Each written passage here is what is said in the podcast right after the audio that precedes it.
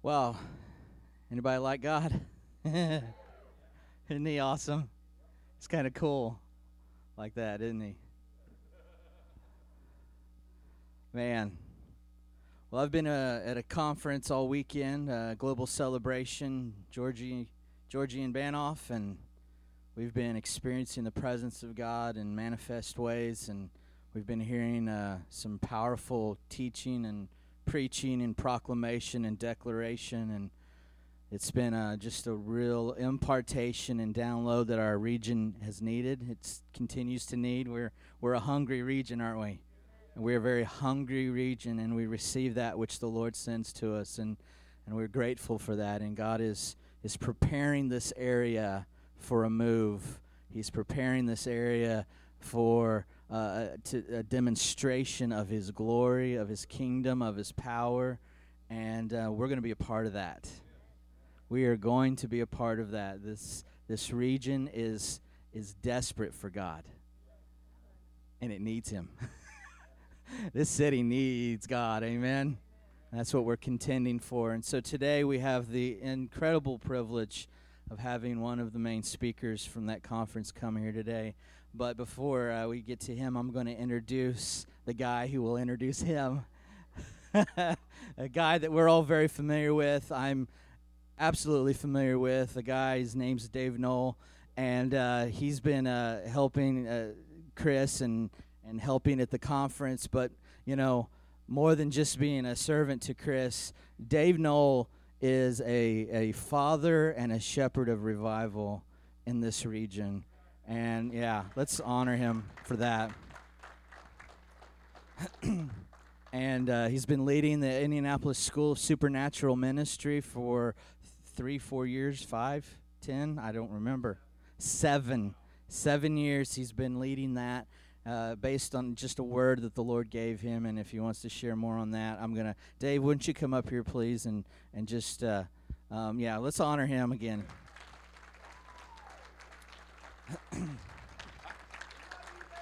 Dave Knoll.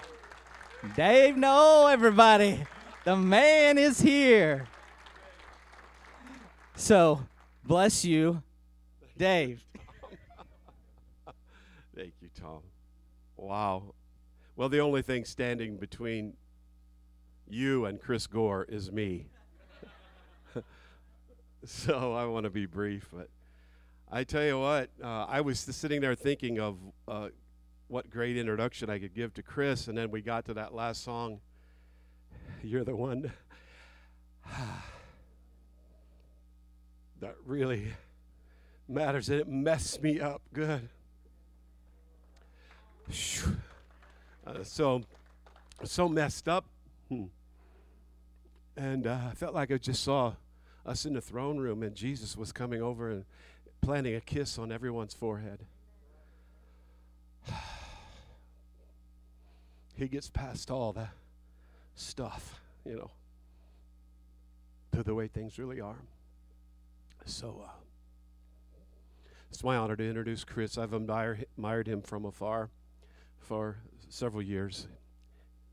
How many of you were at the conference and, and heard Chris speak already? Okay, not, not very many. Chris was there. He heard himself speaking. That's good self awareness right there. uh, so you're, you're really in for a treat. He leads the Bethel Healing Rooms, uh, where he has nearly uh, 2,000 people under his care who minister healing. Uh, 2,000 people, that's like a small town. right? And um, he has this uh, wonderful uh, ministry of healing, but a, a, ministry of equipping people to be healers uh, for a sick world. And I, th- I just know that he is uniquely positioned to do what he's doing. And uh, so you'll find that out in just a moment. How many of you have high expectations? Okay. I would like you to quadruple those because you, you're you're really in for a treat. I know that Chris is from New Zealand, so you'll you'll hear that accent. Uh, I know that he likes uh, bacon and butter and avocados. Not necessarily in that order. So, so, without further ado, would you mind standing to your feet and just welcoming Chris Gore as he comes?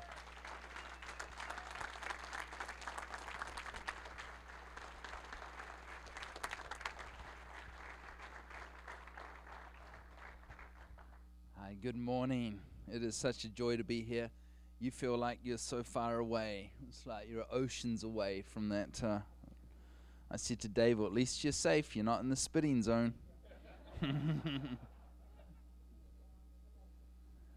All right, it's such a joy to be here, and uh, we had a great, uh, had a great uh, weekend, and wherever I was, Indiana, and uh, it was great. It was Friday night was uh, Friday night and last night were just awesome. I don't know how many people were there Friday night, but uh, I don't know, maybe 400. But would we see 280 miracles? I think it was. And uh, last night we went specifically after mental health, and uh, it's just something that's really been on my heart of late. Uh, just God wants this church well. It's interesting. We had about two thirds of the church last night stand for mental al- mental health issues, and it's like we got to we got to do something about this. Um, the church really should be the healthiest people on the place of on the face of the earth. We should not be sick. You know, sickness is part of the curse. I'm not condemning anyone. We all have our moments, but uh, but we really should be healthy, healthy, healthy people. I um just a couple things before I before I jump in. I have um I, I love local I love local church. I prefer to be in local church than like regional conferences sometimes because I you know really like to see that something's been built and I love don't like layer on layer precept on precept. So I really got a heart for local church. So I'm doing something for local church that I didn't do at the conference. And if you're at the conference and you're like, ah, it's like, you know, they got a better deal in local church than the conference. Yeah, sorry about that. my uh, my book is back there. It's uh, I, I my heart is to equip people. I, I really do believe that we're no longer in the in the day of the man of God. We're in the day of the God of man. It's about the body arising to their place, their rightful inheritance of who they are in Christ. We all get to do it. We all get to play. We all get to participate. It's no longer about you know the man, the preacher, or whatever. So, so this book is back there. This addresses the heart of healing. It, how many of you know it's the transformed mind that reveals the glory of God? I, I believe that the number one reason for lack of breakthrough in the church is bad theology. You adjust your theology, you watch the miracles flow. And uh, so I, this, I, I, I, barbecue lots of sacred cows in here, and uh, it's and and really bring the, the truth of healing and according to according to Jesus and what Jesus said and the way that He is my role model, not somebody else's experience or not somebody else's model. Jesus is my role model. So, uh, so that is there. That is sixteen dollars. I also have a, another uh, book back there, and uh, this one is more of how to walk in mir- in the miraculous, more on a practical level. This one transforms the heart and the mind. This one is more practical, how to practically walk it out. This one is ten. This one is sixteen. What we're going to do for you today is, if you buy the two of those, you're going to get them uh, both for twenty and then on top of that, we're gonna um, we're gonna throw in a four dollar audio, audio message as well on stewarding your healing. So you're getting tw- uh, th- thirty dollars of stuff for twenty dollars. And it sounds like, it's like they didn't get that at the other place. Don't tell them, all right? Please don't tell them. They'll, they'll come and want their money back. Anybody want this? Anybody else want it? It's, it's out there. You can buy it. there we go. I got this. I, I don't carry CDs. CDs are kind of old technology. I've got rid of CDs about five years ago now, and I carry uh, what they call uh, audio download cards. So you buy the card here, and then you just go to the back. It's a website. There's a code. You go and you enter into the website. You enter in the code, and the message will drop straight into your computer, your iPhone, your iPad, your smartphone, your dumb phone, whatever. So uh, those are there, and uh, they're just great because if I carried a CD, it'd cost you eight dollars for a CD, and I can sell them cheaper. So they're four dollars, and guess what? They don't scratch. All right. Now this particular message, I just want to share two two of them. Uh, two of my favorite messages. Uh, this one here is called "The Power of the Lord's Table." Uh, about uh, about a year ago, I was um, praying one morning, and I was reading one Corinthians eleven twenty nine. And it says, Whoever drinks of this in an unworthy manner drinks judgment upon themselves. And it's a passage that I've heard quoted in church so many times as we come around the Lord's table. And, uh, and it's a passage that never sat right with me. So I began to do some research into what does it mean when Paul says, Whoever drinks of this in an unworthy manner drinks judgment upon themselves.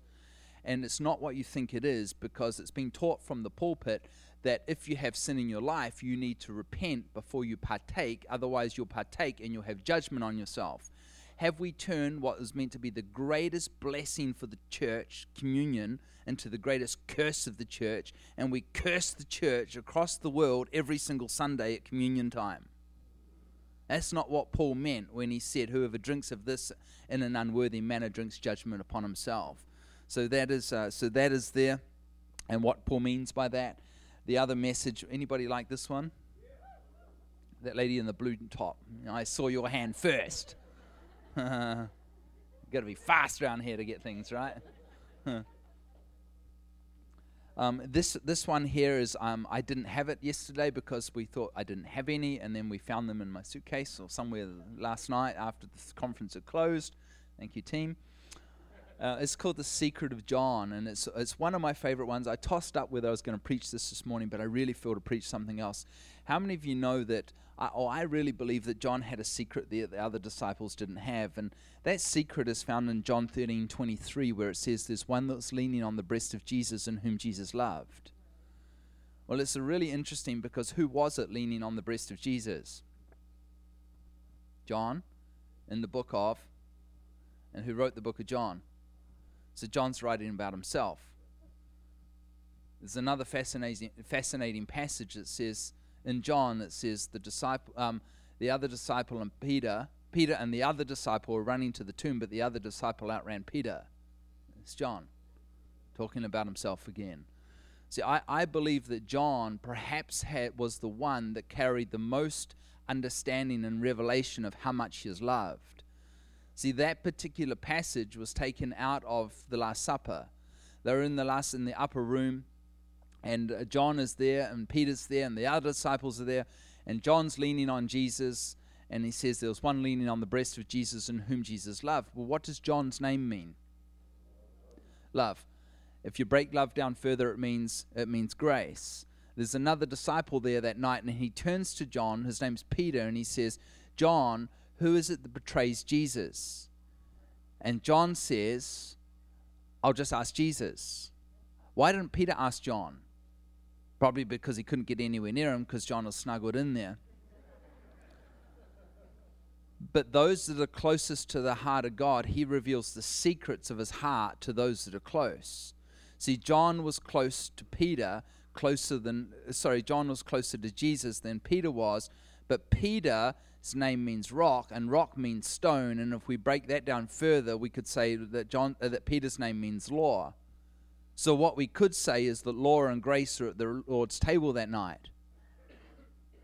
And Peter always goes on about how much he loves Jesus. Jesus, I'll never leave you. I'll never forsake you. I know the others will at the very end, but I'll be the one that's there. See, Peter didn't go on about how much he loved Jesus. Uh, I'm sorry, John didn't go on about how much he loved Jesus. John went on about how much Jesus loved him.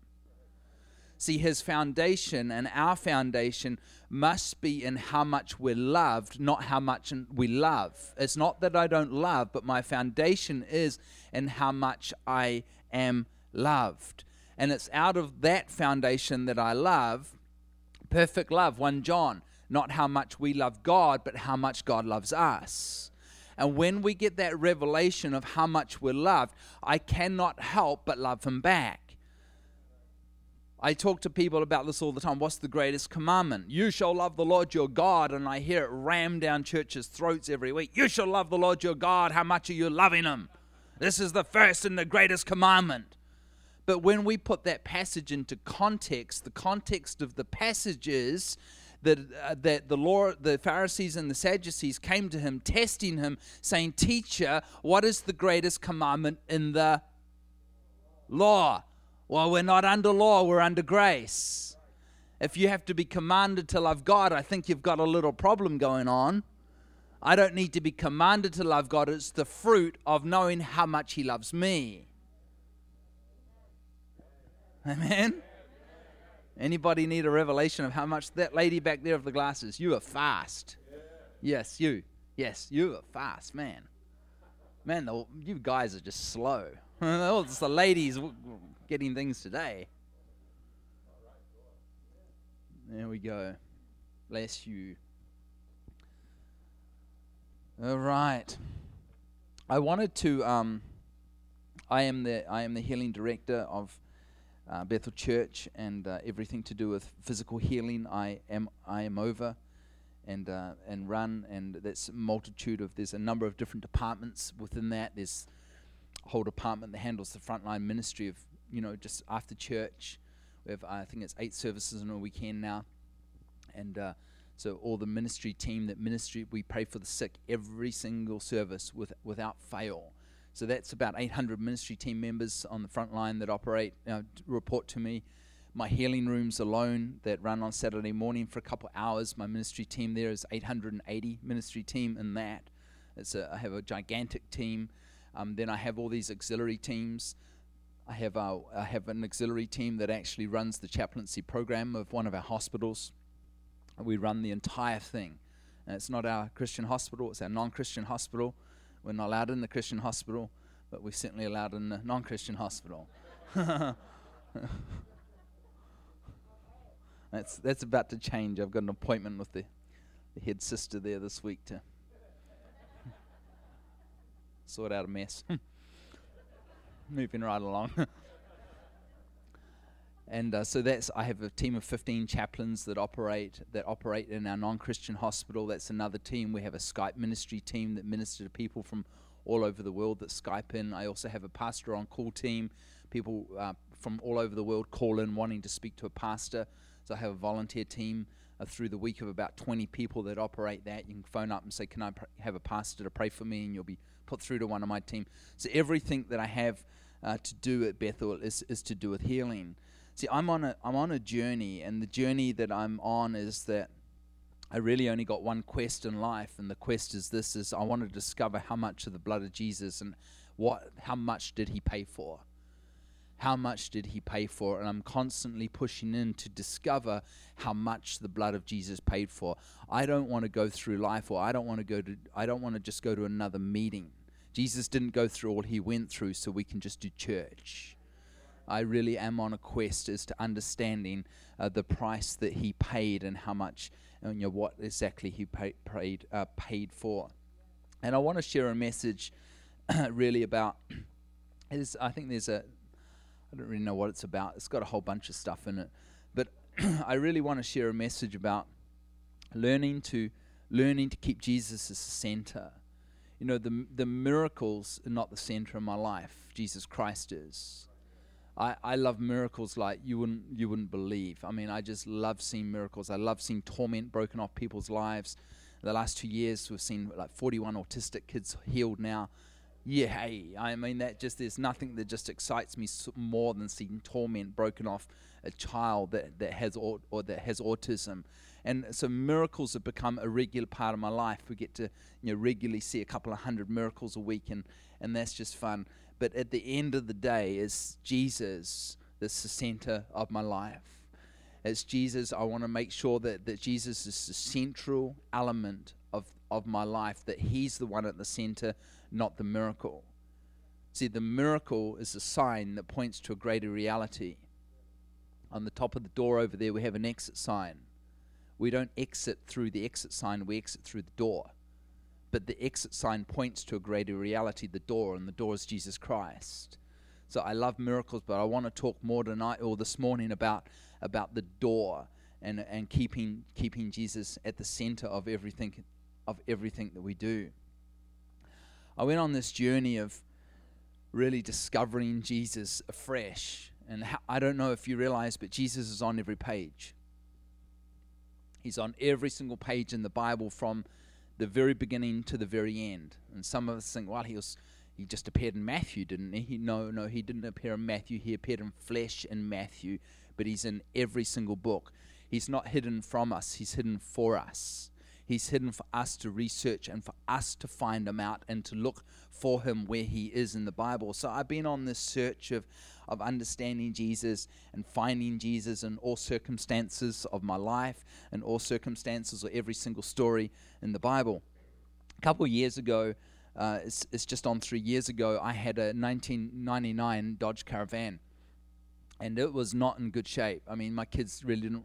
I was teaching them to drive. My kids, I was teaching them to drive in it, and uh, they were they were really nervous. I mean, they would say, "Dad, I think the wheels are going to fly off this thing." You know, I mean, it was, that rattly and bangy, and I I took it to the uh, tire shop and the mechanic shop, and I'm like, "Can you just make sure that the tire, the wheels are not going to go flying off?"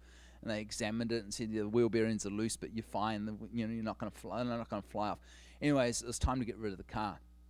So I got I got rid of my car, and I, I bought a um, I, I leased myself a, um, a Mazda a Mazda six, you know, and uh, it's a great car. I love it. And uh, I went up to I went up to Oregon. I purchased it in Oregon, and and uh, this is kind of a little bit of a rabbit trail, but uh, my my Dodge Caravan like I would struggle to get that thing to 70 miles an hour. Like when you're doing 70 miles an hour, you know, you feel like you are like in a rocket, like you're flying, but you, you know, but you feel like you're flying. So I pick up I pick up this Mazda six, and I'm driving home. Uh, does anyone here work for the police? confessions of a, minister, and uh, I'm flying. I'm driving home in my Mazda six, and my friend was following behind me in my car. I actually rented a car to go up there because I didn't think my Dodge was going to make it. So, so he's driving the rental car back, and I'm driving the Mazda 6 back, and I'm just cruising along thinking, man, I must be doing 40, 50, 60, maybe, maybe nearly 70 mile an hour. And I look down at the speed, and I'm coming up behind a truck, and I pull out to pass this truck. I don't like being behind trucks. I had a bad experience where a big rock like this came out behind one and took me out. And uh, so I, I pulled out behind this truck, put my foot down, and just started to accelerate away. And like that, I realized I was at 107 miles an hour. I just Whoa, back that wagon up. and uh, and then it came up on the screen. It, it, says on the screen, "Do you want to connect to Pandora?" It's got this console. I I didn't know what Pandora was. I heard my kids, I heard my kids talking about it, and I thought it was the lady that lived up the road. I'm kind of technically challenged the older I get, you know.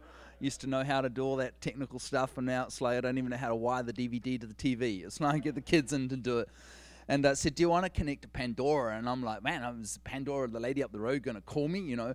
So I, I hit Pandora, and uh, then my iPhone flashed, and it said to enter in a code. So I entered in this code.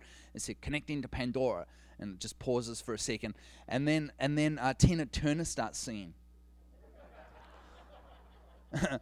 and she's singing she sing she comes out blasting you know her song you're simply the best you're better than all the rest and I'm like, oh man, this is amazing. It's a Christian station. I mean, it's Tina Turner singing about Jesus.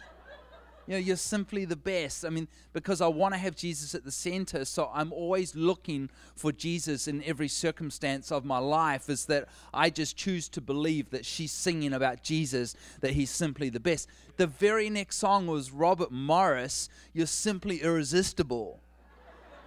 And I'm like, oh, there, oh man, this, this is a great station, you know. And I'm just singing along, you know, you're simply irresistible. I'm singing to Jesus. I don't know who he's singing to, but I'm singing to Jesus that he is the simply irresistible one. See, Jesus needs to be the center of, uh, of our very lives. So I went through the Bible and I started looking. I mean, I know that there's going to be many more than this, but I started going through the Bible and looking for Jesus in every story. And what I discovered is that Jesus is the second Adam because the first Adam prophesied him. We see in Genesis 3, verse 21, he was the lamb that was slain to get the tunic of skin to, to clothe us in righteousness. We see that he is the beloved, the rejected, the exalted son, and the, and the world bread supply like Joseph we see that he is the root out of dry ground in Isaiah 53, and we see that he's the priest like Aaron and Melchizedek because they prefigured him. In Exodus 15 22, one of my favorite ones, we see Jesus Christ as a stick because it's the bitter water. There's a pool of bitter water, and they take the stick and they strike the stick into the bitter water, and the bitter water turns sweet. But the stick is a representative of the cross, and the cross is a representative of Christ. And when Christ touches something bitter in your life, it turns it to sweet. How many of you got something bitter going on in your life? Like, just allow the cross to touch it, and it'll turn what was bitter into something into something sweet. I'm sorry, I just had an appointment pop up on my calendar. I cannot make it.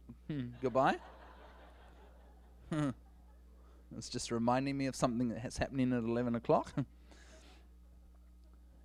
we see that he is the Passover lamb in Exodus 12. When we see him, he is the prophet like Moses because Moses typified him. We see he's the, he's the water that came out of the rock in the wilderness, and we see that Jesus is the manna that fell from the sky we see he is the brazen serpent that was lifted in the wilderness and he was the scapegoat bearing away the sins of the people. See, Jesus is the picture of the ark of the ark of the covenant, and we see that he is the mercy seat where the Shekinah glory dwells. We see that he is the sacrifice upon the brazen altar in the, in the tabernacle and the temple, and we see that he is a champion like Joshua, and the name Joshua actually means Jesus. We see that he is a king like David and he is a wise counselor like Solomon. We see that he is the lion of Judah and we see that he is the good shepherd. The Lord is my shepherd. We see he is the fruitful branch and we see that he is the one without form or comeliness, yet he's altogether lovely. Isaiah 53, verse 2. See, we can go through the Bible and we can find Jesus on every page, and I want to challenge us this morning in our reading and our daily reading of the Word that you begin to look for Jesus. That you begin to look and re establish Him as the center of your life and go on a little adventure. Where is Jesus on this page? Because He is on every single page of the Bible. It's just for us to find Him. We see Him as Adam. We see him as uh, we see him as Joseph. Joseph is the one that scholars believe that most typifies Christ. That's probably not the one I want to talk about this morning, but we see him as so many similarities between Jesus and Joseph. You know, Joseph was sold for a handful of silver, sound like somebody else. He was betrayed by his, by his brothers, sound like somebody else we know. So we can go through and we can see these similarities between Joseph and Jesus. We see him as Daniel, we see him as Jacob, we see him as Gideon. And one of my favorite stories, which is in, in my book, we see him as Boaz. It's a wonderful romantic story. And you young, ladies, make sure that you find yourself a nice Boaz, not a Damas.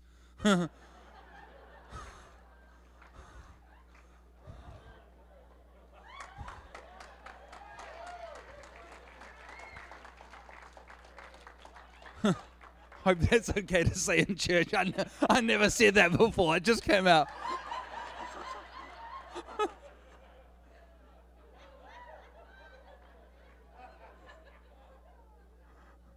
It's an absolutely amazing love story. I don't say that in my book, and by the way, that just literally came out.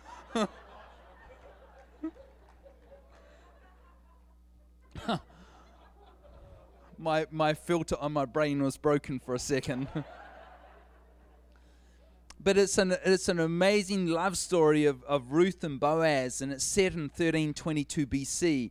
See, Ruth was not a Jew, she was a Moabite, and we are like Ruth, and, and because we're not Jews, well, I'm, well, I'm not, and Boaz is like Jesus. And Boaz is the, the kinsman redeemer. And to be a kinsman redeemer, we have to be you have to be a relative, you have to be wealthy, and you have to be willing. And it's this incredible story. I'm, I'm not going to go into the story. You can read in the books. It's an incredible story of a love story of between Ruth and Boaz. See, Boaz is our Jesus. That's Jesus right there, typified as the person of Boaz. I want to. Um, I, w- I was going to talk about Joseph. I, I want to skip. I want to skip Joseph. I found about 60 comparisons between Joseph and Jesus. You go find them for yourself. I, I gave you. I gave you two for free here's another one. He was rejected and condemned to die. And there's, there's Joseph. There's Jesus. He was stripped of his clothing. He was sold for silver. He was raised from a pit. He became a servant. Everything he did, he prospered in. He resisted temptation. He was falsely accused. He was numbered with transgressors. He was uh, promised deliverance to a condemn- he promised deliverance to a condemned man. He foretold the future accurately. There's Joseph and Jesus. Every one of those I've got scriptures for every one of these. He was proved to be a great counselor. He was promoted to honor and glory and given a new name. He was, he was told that all people would be commanded to bow to him. He provided for all those that are in need. His people, his people did not recognize him. His brothers were troubled when they met him. They allowed his, bro- his, his brothers. He allowed his brothers to suffer for a period of tribulation, and he was revelation and reconciliation. See, that's Jesus in every one of those, and that's Joseph that I'm talking about.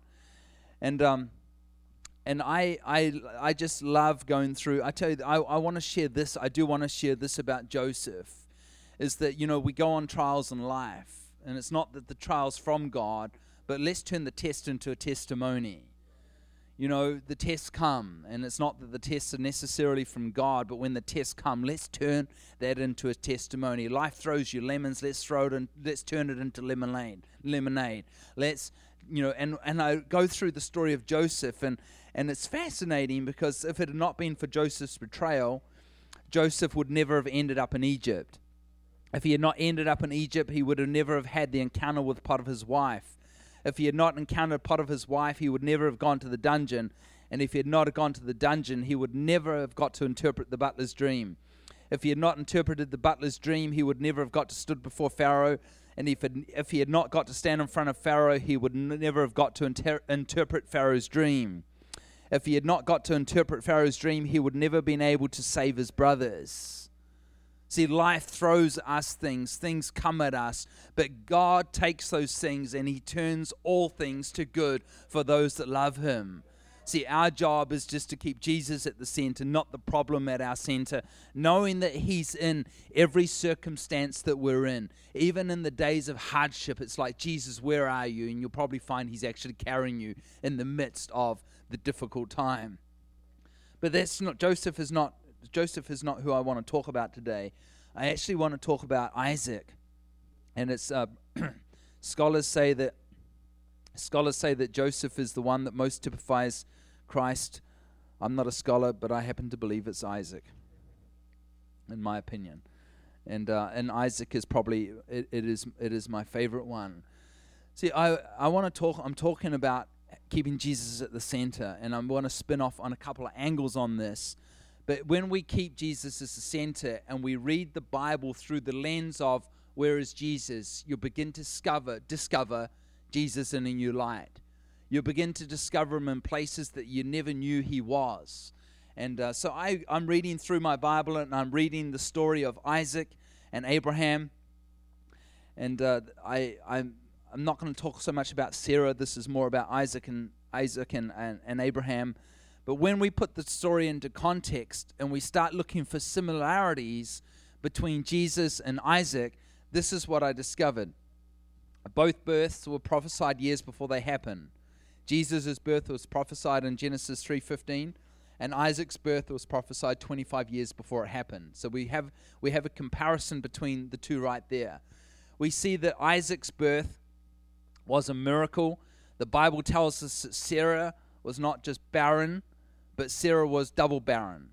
She was barren beyond the years, but she was also barren. She was beyond childbearing years, but she was also barren. So we see that Sarah was double barren. So it was a miracle for Sarah to bring forward Isaac, just like it was a miracle for Mary to bring forth Jesus because she was Jesus was born of a virgin. We see that both sets of parents were told what to name their child. We see that I, I, Isaac and Abraham was Sarah's only son. It was this only son. I know there's an Ishmael, but that wasn't their only son. It was his son, but it was their only son. Of, of um, and we know that Jesus was God's only son. We know that Abraham is asked to sacrifice his only son, and this is the only child that they'd waited so long for. When the promise was given, they waited, they waited 25 years before the fulfillment of that promise. And then it was not till later that he was called to sacrifice that son, which we're going we're to talk about in just a second. We see that Abraham takes Isaac on a three day journey. Sound like somebody else that went on a three day journey. And we also know that Abraham made Isaac carry his altar on his back, going up the hill to be sacrificed. And we know that Jesus Christ carried his cross on his own back up the hill to be sacrificed for each one of us. See, there's so many comparisons as we go through the story. We see that I, I believe that both Ab- well, we know that Jesus was obedient to his father to the very point of death.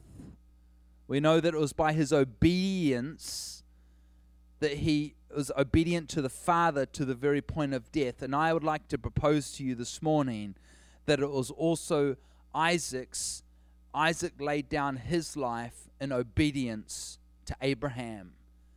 Now you might ask how I how I come to that conclusion. I come to that conclusion because Old Testament scholars now believe that Isaac was 33 at the point that Isaac uh, that Abraham took him up the hill. Sound like somebody else that we know. Now Isaac was 100. I'm, I'm sorry, Abraham was 100 when Isaac was born. And if Isaac is 33 when Isaac's taken up the hill to be sacrificed, that puts Abraham at age 133 when he take him up the hill to sacrifice him. Now this is how I come to the conclusion that it was that he surrendered to the will of his father because it says that uh, Abraham binds Isaac and he puts him on the altar. Well, I mean, I'm quite sure how a 133 year old man's going to lift a 33 year old man onto the altar, let alone catch him to tie him up. Like, I mean, no 133 year old man's going to whip me, and I'm, I'm not quite 33, but spirit of lion, come out.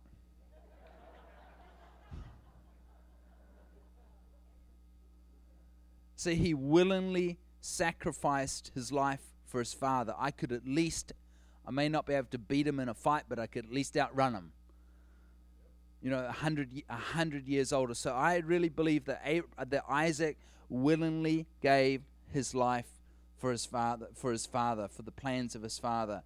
See, Jesus is the fulfillment of the offering on Mount, on, of Isaac on Mount Moriah.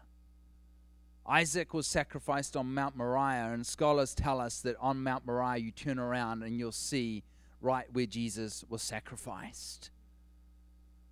Are you with me? You know, there's a couple points that I want to bring out of this message.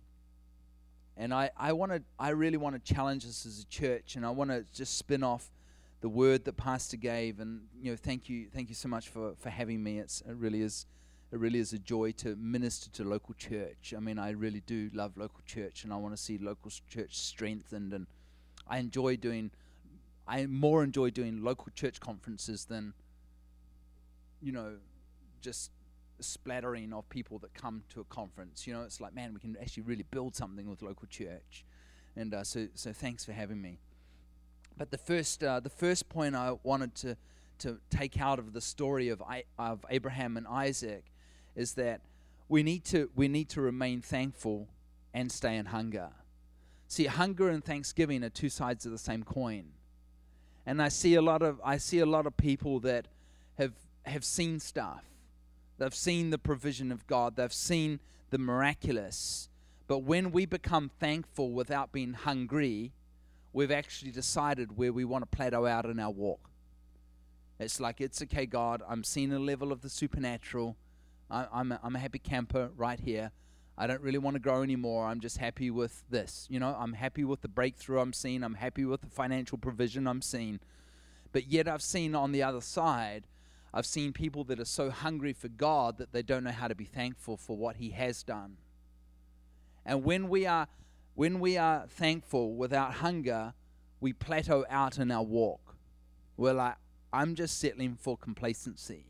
I, I'm, I'm okay here, Fred. Thank you.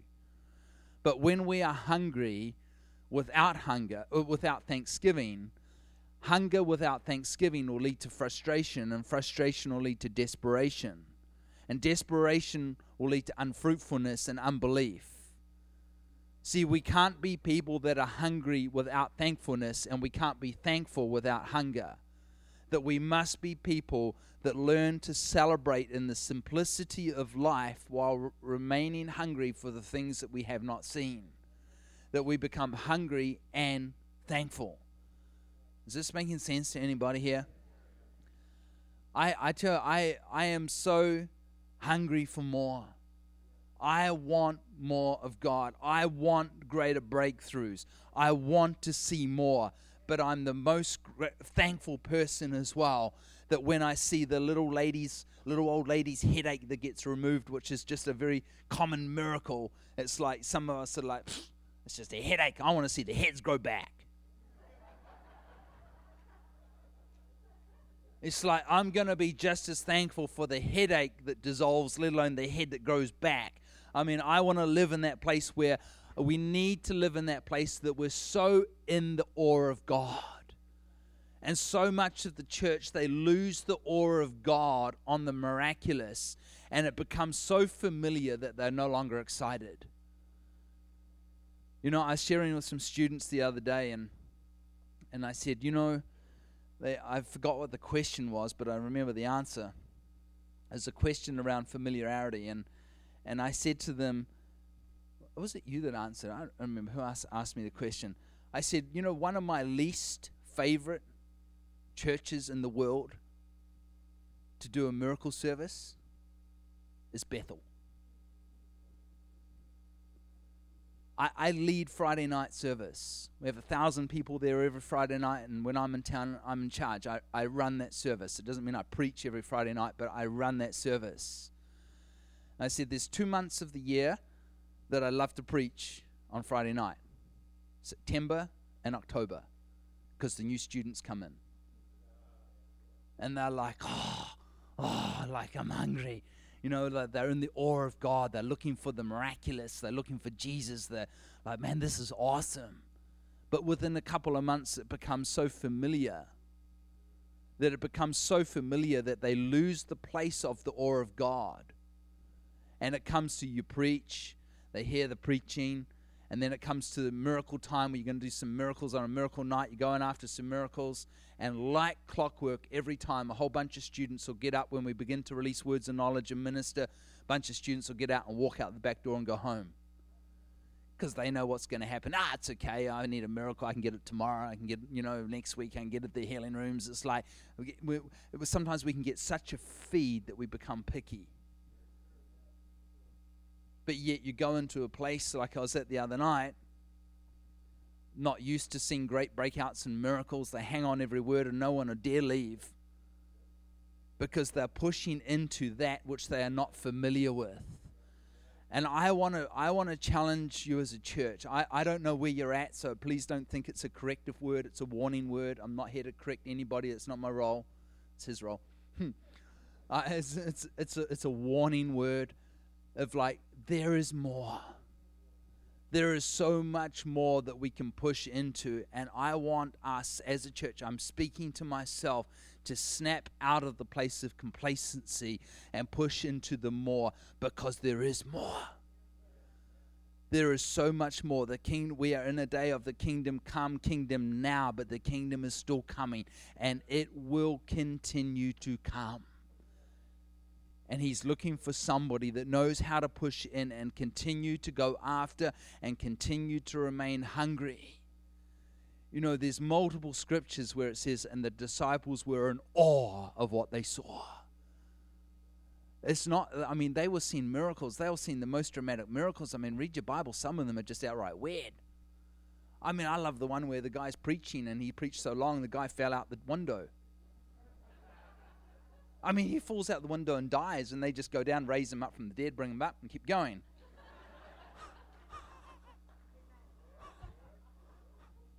I mean, the Bible says that the disciples were continuously in awe. See, they didn't grow old of the supernatural. They didn't become familiar with it. They kept on pushing in to what was available, that there is more, and they kept on celebrating and they're in awe at the works of what they were doing and awe at the works of what Jesus is doing.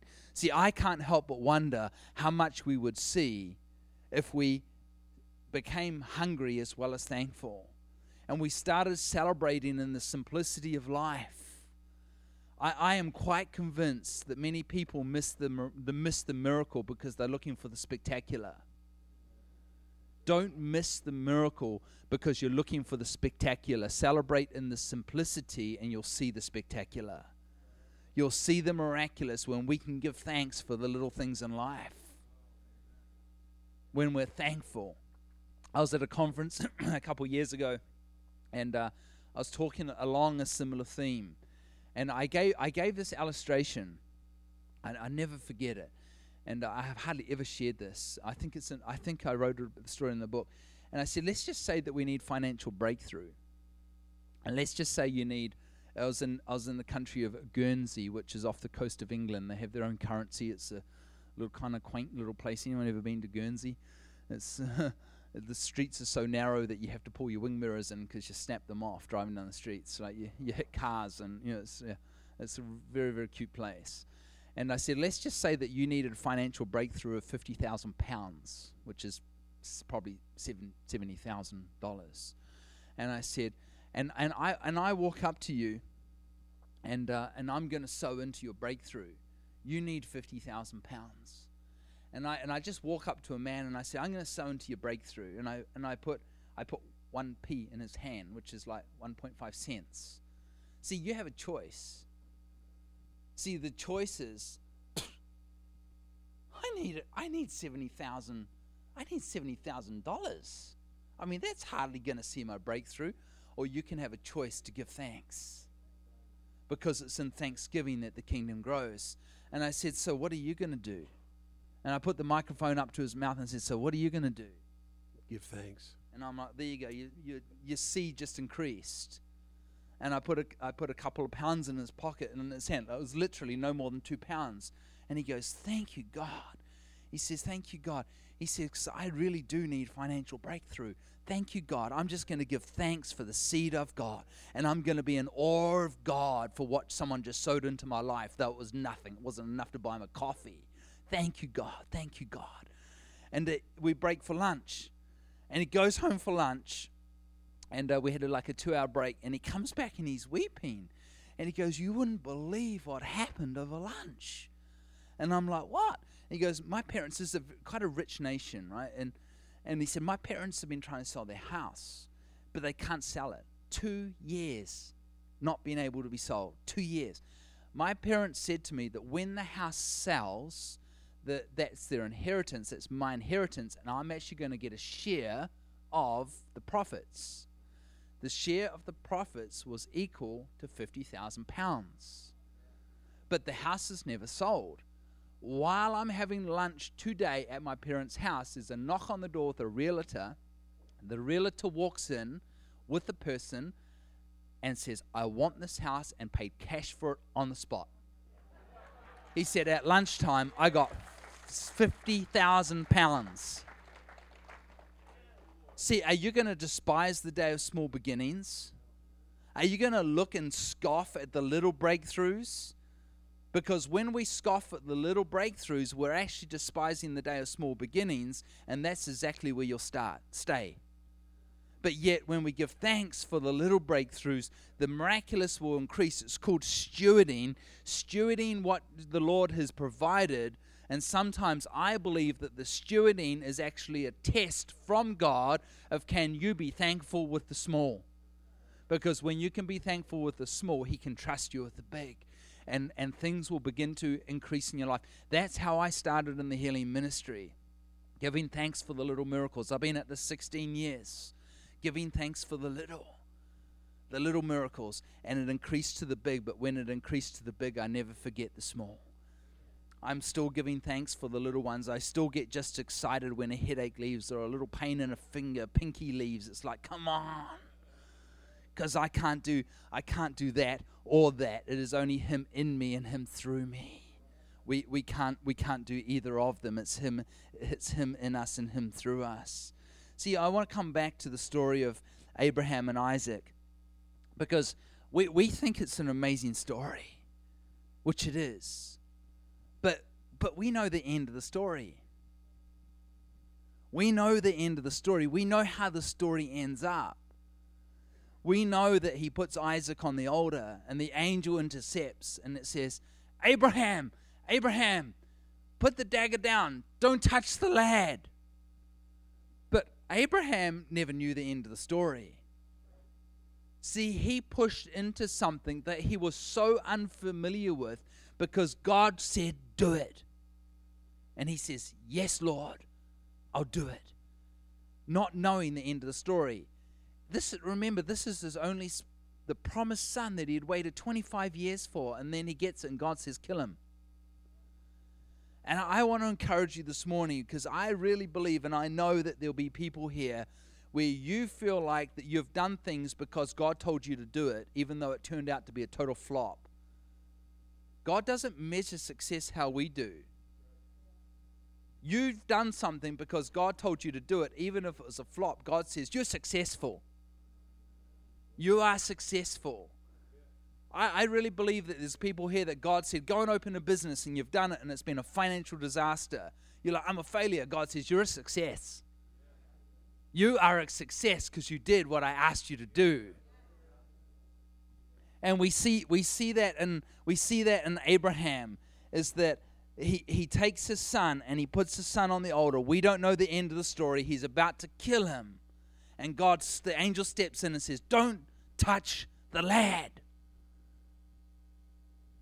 He didn't have to carry through what he was asked to do but because of his obedience to do it, God says, Now I'm going to bless you and now I'm going to multiply you. Abraham, you are a successful man. Are you with me? See, we don't know the end of the story. Uh, I'm sorry, he didn't know the end of the story. We knew the end of the story.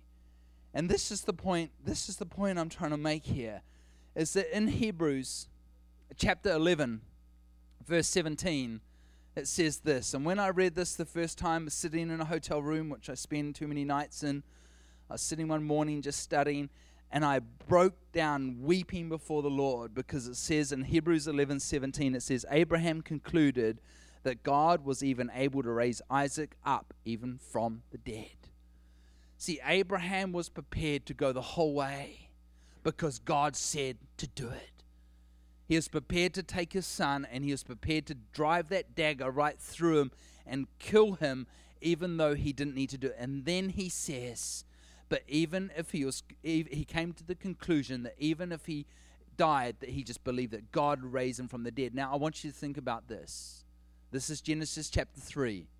No one had ever been raised from the dead, and it had never been spoken about, and no one wouldn't even known that it was possible. See, Abraham was so far out of his comfort zone that he was believing in God for things that he had not yet seen. And I, I just want to provoke I want to provoke you this morning because Abraham was never a camper. He was a pioneer. And there's no place in scripture that it speaks about that Abraham settled. He never, there's not a place in the Bible that Abraham settled he continued to push in and continue to push in and continue to push in, going after everything that God had called him to do. And as a church, I'm not saying we don't care for people. I mean, that's obviously important. But as a church, we're all called to be pioneers. We're all called to push in for the more. What else is possible?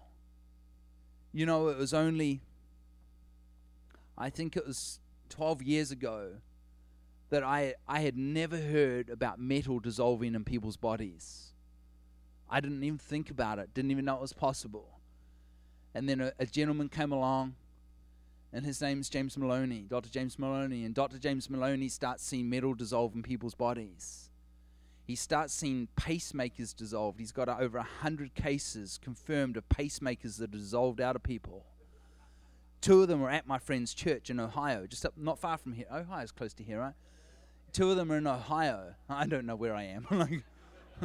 I saw a sign to Dayton, so on the way here, so I thought, oh, I know that's in Ohio, so it can't be too far away. Two of them, they got prayed for in church, and a bellow of smoke came out of the men. They go back to the doctor, there's no pacemaker in there any longer.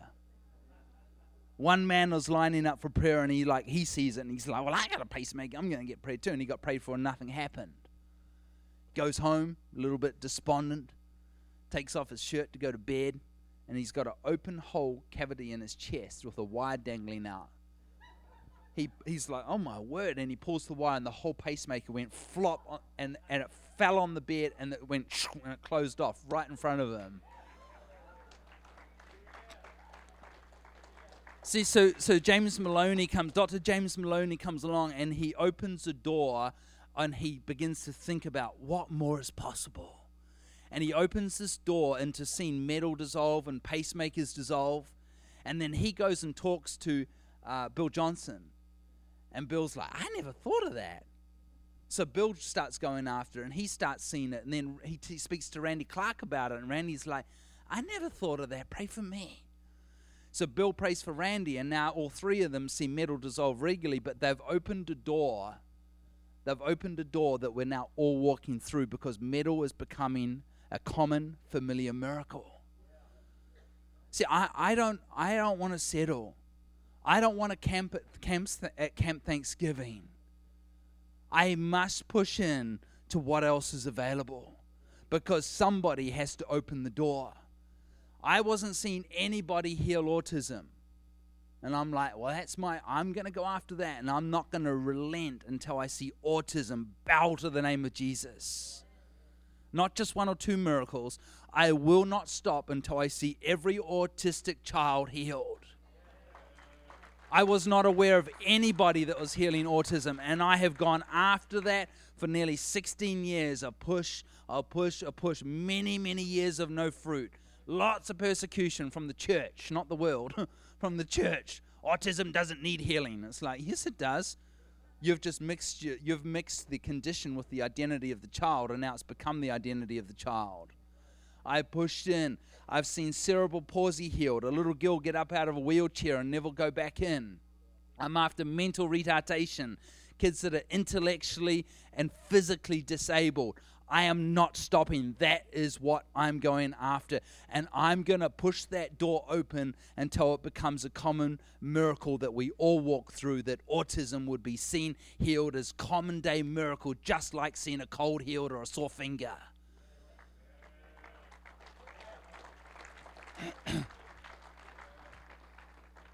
I, I, I want to I just really I just really want to provoke you because like, we need to be a church that doesn't settle for familiarity, Pastor.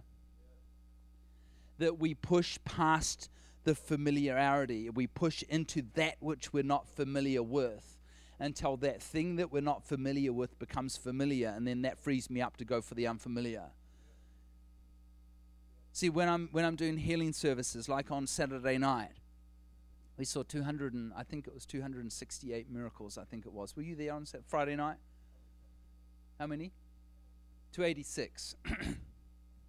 286 miracles out of like 400 people. See, I always start off a meeting by going after that which I'm familiar with. There's certain miracles I know if I call out, they will be healed. I've got a history with God. I know that 80, 90% of them will be healed every time without exception. Even if I'm in a bad mood, they'll be healed. right? Uh, I mean, even if I had a fight with a cat, you know, it's like they, they will be healed because I've got a history with God. It's like I don't even need to think about it. I hardly even need to engage faith. It's just like I know it's going to happen. And I, I, go after a couple things to help build some faith in the room. Uh, but then I start, then the faith in the room rises and I begin to push into that which I'm unfamiliar with. You know, I start to go after multiple sclerosis and Parkinson's and metal dissolving and those kind of things. See, I we had I think it was 60, 68 miracles, and the first two things I called out, things that I'm very familiar with, healed just like that, just two second prayer, and they're healed. See, I could have walked out, closed the meeting, and gone home, and most of those people would have thought, "Wow, what a good meeting." And I would have gone home and broken down before the Lord and repented because of God. I'm so sorry that I only went with what I'm familiar with. We need to go for more. I'm not talking about out of works. I don't do anything for works and I don't do things for victory. I do them from victory. I don't work for love, I work from love. I'm not doing it for identity, I do it because of my identity. And I, I man, I don't know that I preach this message with quite so much compassion, but I tell you, church, we have to be knocked out of our place of complacency. Jesus didn't go through all he went through so we can just do church. And I, I want to, I want, I'm going to close. And this is how, this is how I, I don't know how I'm going to close.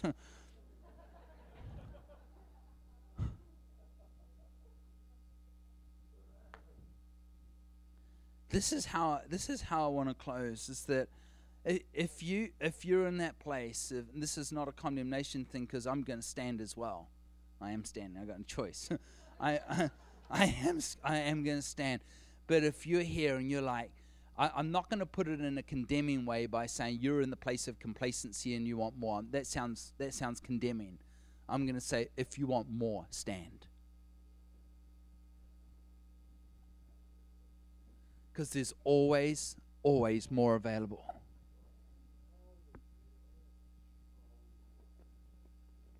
I tell you, you got a city out there that needs saving. I'm sure that Pastor will probably share with you, but it's a prophetic word at the conference where I was called out by name and and they're speaking to me about they told me the, the prophet didn't know I was coming here and he told me that I was I didn't know I was coming here. I knew I was going somewhere. I didn't know where and I don't even where am I? New Newbridge, Newcastle. And he began to prophesy that I'm going to be speaking in Newcastle and I'm like, oh, okay. Know I was going. You know, and someone said, "That's where you're going tomorrow." He he, uh, you didn't hear all of this, right? He he quoted. He said that the that the key scripture for you in this season is Numbers 14 verse 9. I just preached on that the day before, first time I'd ever preached on it, and it's been the key scripture the last couple of weeks. That I've, adversity will come, Joshua and Caleb. Adversity will come the the 12 spies go into the land, spy out the land. 10 come back and they're like, walls are too big, giants are too big, we can't take it. Joshua comes back and it said they had a different spirit. And it said, we can surely take this land. They still saw the, they saw the giants, they saw the walls.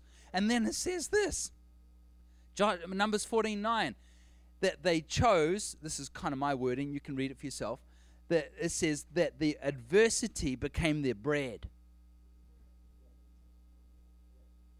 In the message, it says their adversity became their lunch.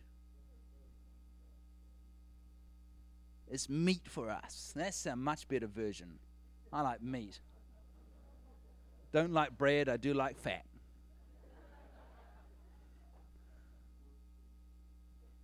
Fat. I just love eating fat.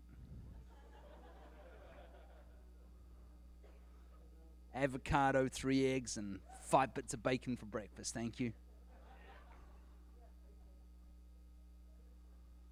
the adversity became their bread. What if we took another approach to when trials come?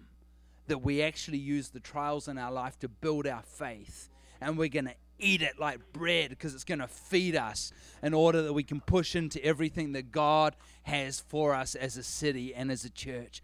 I want you to lay your hand on someone next to you.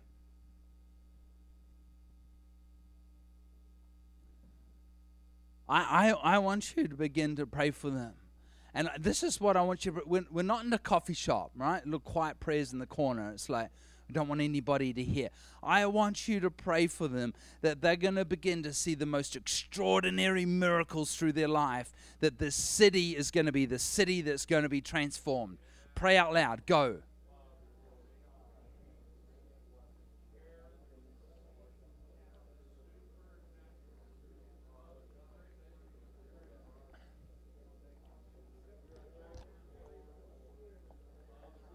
Pray that hunger will arise in them, that there'll be a fresh dose of the Holy Ghost.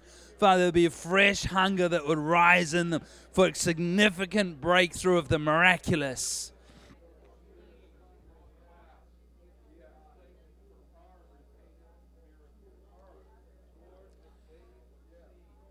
Begin to pray for Newcastle. Begin to pray for Newcastle. Pray for this city that there's going to be a miraculous breakthrough in this city. That the sports stadium here will be full. That will be full with people running to Jesus.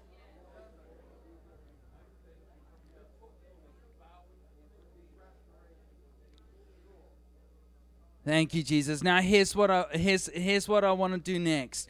Is that you mentioned something at the start. I don't remember quite the words you put it, but it might have been an offering time, I don't remember.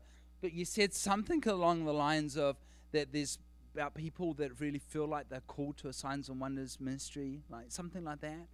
And uh, I'm not talking about I'm not talking about being in the pulpit. This is not the pinnacle of the signs and wonders movement. Please, like, don't aspire to that. That's just a hard life, trust me. It's a hard and tiring, lonely life. Spend 90 days away from my hot wife. It's just not pleasant. I'm going home tonight. but I, I want I want to do this. Is that if you feel that you're called to the signs and wonders ministry, now you might say, "Well, I'm just a stay-home mum." That's all right. You, if you feel you're called to the signs and wonders ministry as a stay-home mum, whether you feel like you're called to the pulpit, you know that you're called. There is something on your life that I want to be in the signs and wonders healing ministry. You want to see people healed. I want to lay hands on you. You come to the front now.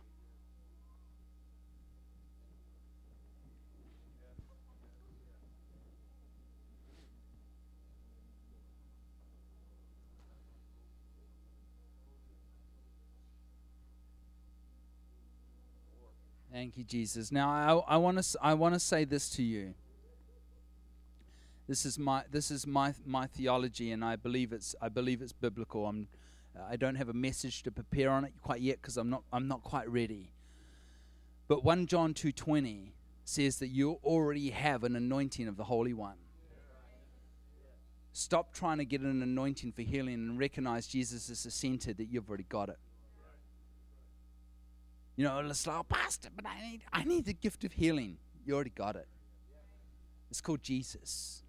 You already got the anointing of the Holy One. I, I go as far as saying this is that if I'm praying for Pastor and he needs a miracle, I'm not the one that needs the gift of healing, the sick person does. The, the, the gift of healing is not for the person praying, it's for the person receiving.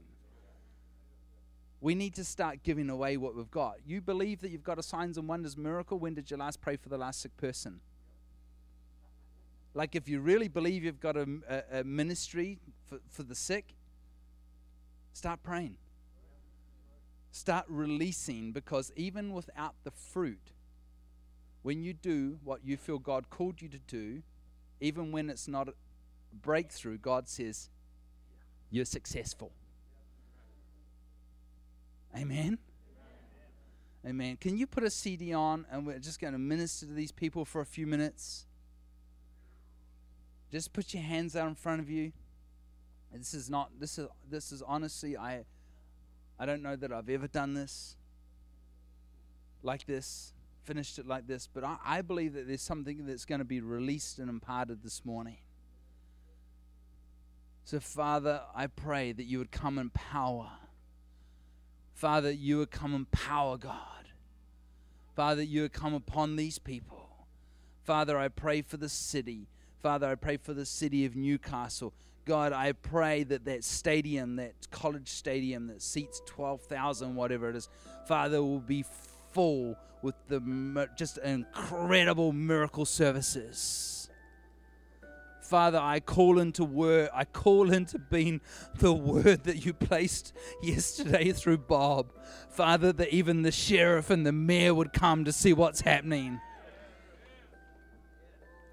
Father, we call for breakout. Father, we want to see breakout. God, we want to see revival. You know how you know how revival starts? You know how revival starts? Stop calling out for revival to come and start being one. William Booth once said a quote, and I can't remember what it is. It said, I, I, I'm not waiting for revival, I am revival. See, that's how it starts. It's getting inside your circle. and stepping inside your little revival circle and saying, Oh, as for me and my house, we're going to have revival. So, Father, come in power. Father, come in power. Father, let there just be a release. Father, let there be a release, God. Let there be just a release of an impartation, God, upon these people. Father, come in power. Come in power, God. Come in power. Father, touch this one. Touch this one afresh. Touch them, Father. Touch them, Father. More God. More God. Thank you, God. More God. Father, more power. Father, may they be conduits and vessels of power. Thank you, God. More, more, more. Father, touch these young ones. Touch these young ones. Father, I pray, God, that you have marked their lives. Father, you have marked their lives for more, more, more, more. Greater breakthrough, God. Greater breakthrough. Greater breakthrough, Jesus. Thanks, God. Father, there be signs and wonders. The Lord says, Stop reflecting my light. Stop reflecting my glory. You don't reflect my glory. You are my glory. Thank you, Jesus. Isaiah 61 Arise, shine, arise, shine, for the light has come, for your light has come. More, God. More, more, more, more, more. Thank you, God. More, God. More, more, more, God. Great grace. Father, let this man be a conduit of great grace. Father, let great grace be upon him. Thanks, God. More, God. More, more, more. Thank you, Jesus. Thank you, Father. Bless them. Bless them, bless them. Great miracles. Father, great miracles. Great miracles, God. Let there be great miracles, Father. Come from these hands. Fire. Thanks, God. Thanks, God. Father, we thank you, God. This your life's just beginning. You're just warming up. Thanks, God. Yeah, the, I just feel like the Lord says that He sees the hunger of your heart. He's seen the hunger of the heart and the things you've cried out for for years, and He hasn't forgotten. And He says to you that there's going to be an increase that'll come back for everything that you feel like you've missed out on. You get to see in these days. You're going to get to see everything you feel like you've missed out on. You get it when He pays interest. He pays it with compound. It's compound interest. So Father, let Your fire and Your grace, God, come upon them. Let Your fire and Your grace come upon them. Thanks, God. I don't even feel like you're just wearing purple today. Is this your husband? Yeah, it's like 70 years. Come on. You don't look old enough. Huh? 85. Man, my, my, my grandparents are 1991 and they're having their 70th this year. Come on. Man, you got married young, didn't you? That's amazing. I've never met anybody else that's been married for 70 years apart from my grandparents. Yeah, thanks, God. We just say more, God.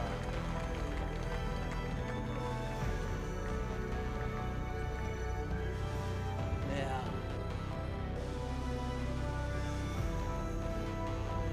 Man, you guys are just spring chickens. You're just starting. Uh-huh. Yeah, he's not through with you yet. You're just warming up. yeah, God, we just bless them. God, we bless them for another 70 years of marriage. you may not want to receive that. yeah, thanks, God. Thanks, God. Father, we just, we just release more. Father, let them more, let the great grace, Father, let great grace, let great grace be upon them. Father, let it just be a release this morning. Father, I just pray there'd be a real release this morning, a release of power. Father, let there be a real release of an impartation this morning. Let great grace be upon these people and upon this city. Thank you, Jesus. More, more, more. Thanks, God. More, God. Thanks, God. Man, is anybody just hungry? I'm so hungry. I'm not talking about for bacon, I'm talking about for Jesus. Thanks, God. More, God. More, God. Father, pour out your spirit. Father, mark this, mark this young man. Mark this young man. What mountain are you called to? What do you, what do you want to do? Missions. Yeah, Father, mark him, God. Father, I pray, God, that he'll be a reformer to the nations. A reformer to the nations. Where do you want to go?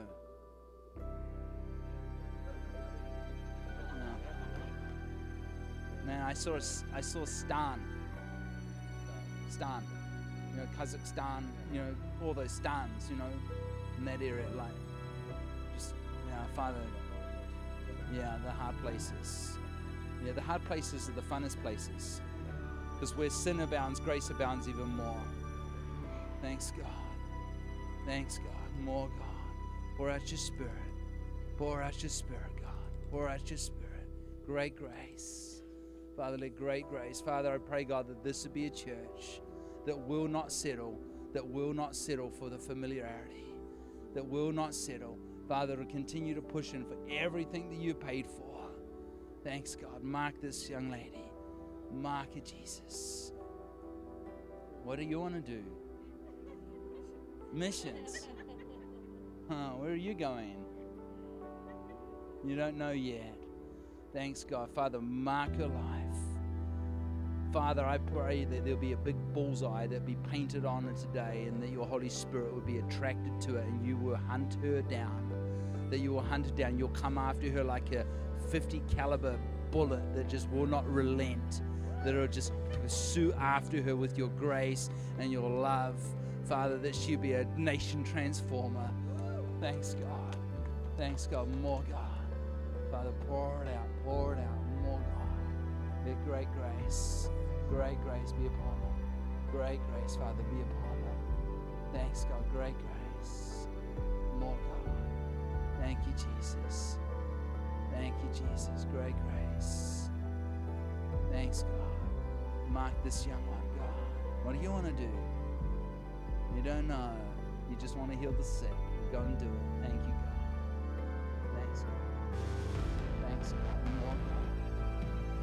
Get these young ones get these young ladies How, God. let your grace, let your grace, let your grace come upon them all. Thanks, God. Father, we thank you for the Spirit that's already in us. God, we just we just position you back as the center of our lives. Get them, God. Bam. Get them. You know, we don't have a junior Holy Spirit. My youngest ministry team member is six. He is just a rocking little revivalist. Sees more sick people healed in my healing rooms than most of the adults. More God, mark him, God. Hello. What do you want to do? Don't. Preach, yeah. Thanks, God. Thanks, God. More God. More God. More, more, more. Thanks, God. More, Father. If I missed anybody, thanks, God. Thanks, God. What do you want to do? Are you doing? What are you doing right now? Are you in school, college? Thanks, God. You just work. Where do you work? At Dick's Sporting. I love this. My favorite sporting shop. Dick's has just knocked our competitor out. Sports Authority is shutting down in our city. I love Dick's. Thanks, God. We just heal the sick at Dick's. There we go. Customer service. Just be the best customer service agent you can possibly be. Thanks, God. More. More. Thanks, Jesus. Thanks, God. Sorry if you work for Sports Authority. Thanks, God. Oh, pour out your spirit. Measure, greater measure, God. Thank you, Jesus. Father, I pray, God, that these people will just be used in extraordinary extraordinary ways. What do you do? What do you burn for? Are you like an evangelist? Would you see yourself as an evangelist? No? Well, just go heal the sick then. Thanks, God. You, you don't need to be an evangelist to heal the sick. You just got to be in love with Jesus. Thanks, God. More God. Thanks, God.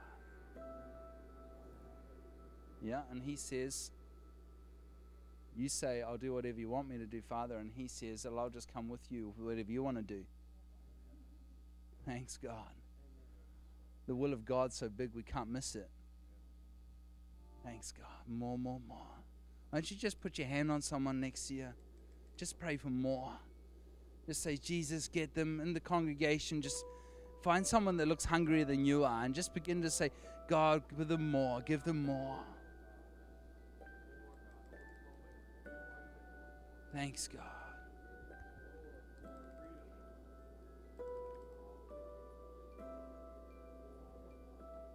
Thank you, God.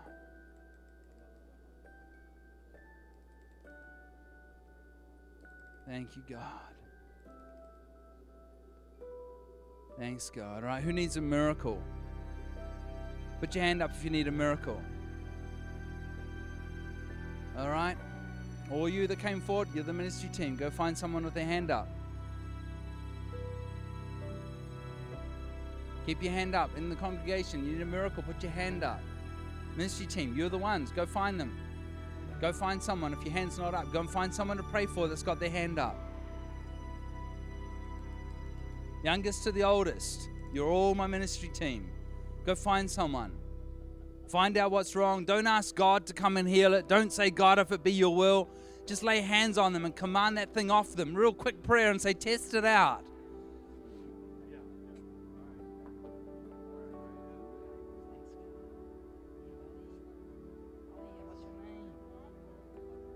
Elijah, what a cool name. Has everyone got someone? Wave, wave your hand if you don't have someone yet.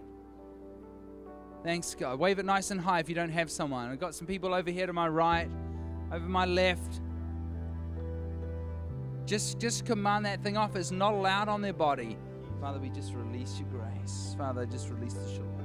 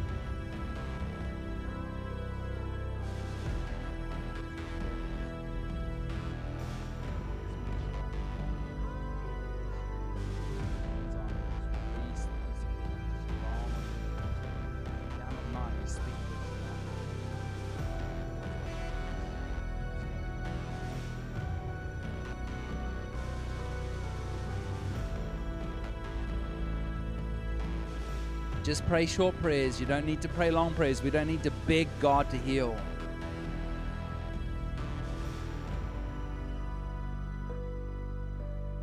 Thank you, Jesus. If there's any if there's anyone that has autistic anyone that has autistic children, I, I would love to take the opportunity to, to my team would love to pray. Well, I'll pray for autistic people. I've got a team here that'll help minister as well. Thank you, Jesus. Pastor? Hmm? Yeah, okay, I'll pray for you. Just wait right over there and I'll pray for you. Asperger's, autism, doesn't have to be just kids. Just stay just over there. Where's the, where's the pastor? Oh, right there. Thank you, Jesus. He's going to pray for kids over here, or people with autism. So please bring your kids up here. Amen. Thank you, Jesus. Everybody just continue to pray. Amen. We got one here. Got a couple here. We've been believing for this one and this one. Amen. Can I just say something to all the autistic parents? is I've seen like 40, uh, 40 or 41 kids. It's a little hard to keep track right now because they're all at different levels, you know. And and not not there's 99% of the kids were not healed instantly. Right? One was. One boy was watching in Florida, me speaking in Ohio. He watched on a stream and got healed in front of the TV while I watched. It just happened just a couple weeks ago, um, uh, October I think it was, a couple months back. But most most of the kids that have been ministered to have been ministered to, and then they've started to come into their right mind. So don't miss the miraculous because you're looking for the spectacular. Do I love the spectacular? Yes, but not at the expense of the miraculous. Right? So just go on this journey of beginning to look for new things and celebrate celebrate in every little new thing that you begin to see. See an adult Asperger's healed a number of times. The kids with autism and Asperger's and little girl cerebral palsy just begin to celebrate in the little things. Right? I really do feel like we miss the miracle so we walk out and we're like, wow, that didn't work. You know, it's like, just give thanks. If God is outside of time, which He is, right? Then shouldn't we be giving thanks for the miracle like it's already happened? Because the miracle is not the future, it's the past. It's called the cross. That's where it happens. So let's give thanks for the cross and we're seeing all these kids. I'm just getting overwhelmed on these reports of like, wow, little boy in Germany. I appeared at night in a dream and got him healed in a dream. That's I mean that's even easier, and I don't need to go anywhere. you know, there's a little boy in Abilene, Texas, severely Asperger's. Just boom, he just gets healed, and the little boy in Florida, and the little girl in hope. I wrote a story. There's a chapter. The mother wrote a chapter in my book called "Prisoner of Hope." Zechariah 9:12. Return to your fortress, you prisoner of hope, for I will restore double for your trouble. The girl's name was Hope. Dramatically healed over a couple months. Dramatically healed. They had a babysitter in, and they said to the babysitter, "If I told you one of my kids was autistic, which one would it be?" And they chose the wrong one. I mean, she's that healed and and so I, I just encourage you to like lay lay hands on them at night. And peace means shalom. Shalom means the spirit that destroys chaos. Jesus said my peace i give to you. You can only give away what you know you have. The internal reality has to be greater than the external reality. Lay hands on them and just speak the shalom of heaven over them. Thanks god. Thanks god. I'm going to hand it over my team are going to help me pray. These are my two interns, personal interns, right here. I've got two team members, and we'll have someone on the product tab- table, but we, we do want to pray. Thanks, Jesus. Amen. Thank you, Jesus. Well, as their team prays, church, God is doing a work. Amen. Would you pray with us? Just begin to intercede. God is the God of breakthrough in Jesus' name we just declare the word of the Lord. Lord, we thank you for restoration. Lord, we thank you for restoration. Lord, we praise you. We thank you, God. We thank you, Lord Jesus. Thank you, Father God. Amen. Thank you, Jesus.